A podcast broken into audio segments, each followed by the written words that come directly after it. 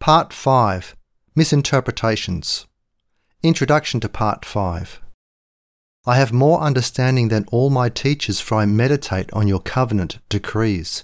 Psalm 119, verse 99. In every field of thought, both theoretical and practical, members of a new generation will abandon certain traditions of the previous generation. They will rethink the received truths that they were handed down by that generation. Sometimes, in fact, most of the time, they will confirm most of the, these truths, but they will always reject some of them.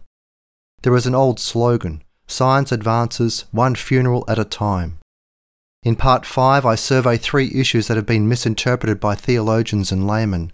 The first is the prohibition on interest, also called usury.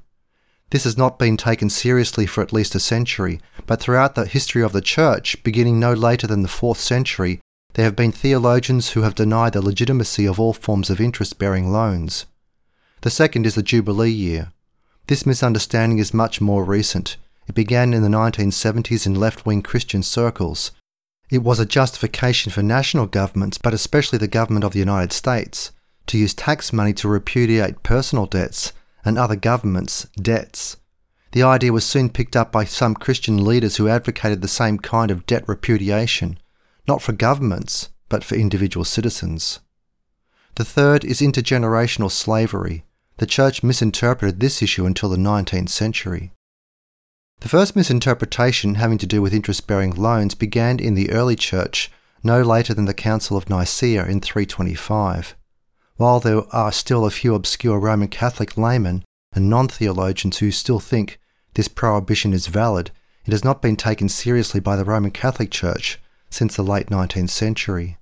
The second misinterpretation has not been taken seriously by elected governments anywhere in the world, but certain church groups have accepted it, including the Pope. The third misinterpretation led to a civil war in the United States of America, 1861 to 1865. Then, within a matter of months of the defeat of the seceding Confederacy, Southern white Christians' opinions backing slavery by an appeal to the Bible ceased, with only one exception. The publication in 1867 of Calvinist theologian Robert Dabney's 1863 manuscript, A Defence of Virginia, and through her of the South.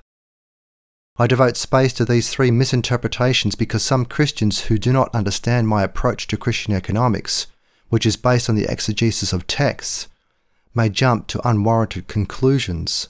They may adopt slogans from the Christian right that favour debt repudiation. They may think that this is in some way validated by the Mosaic Law's recommended practice, which was never enforced, the Jubilee year.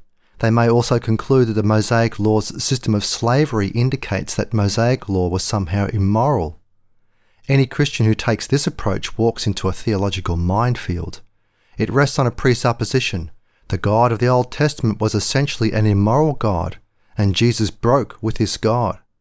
Theologically liberal Christians hold such a view. Some humanists hold this view. It is exegetically incorrect. In my chapter on slavery, I show why it is incorrect.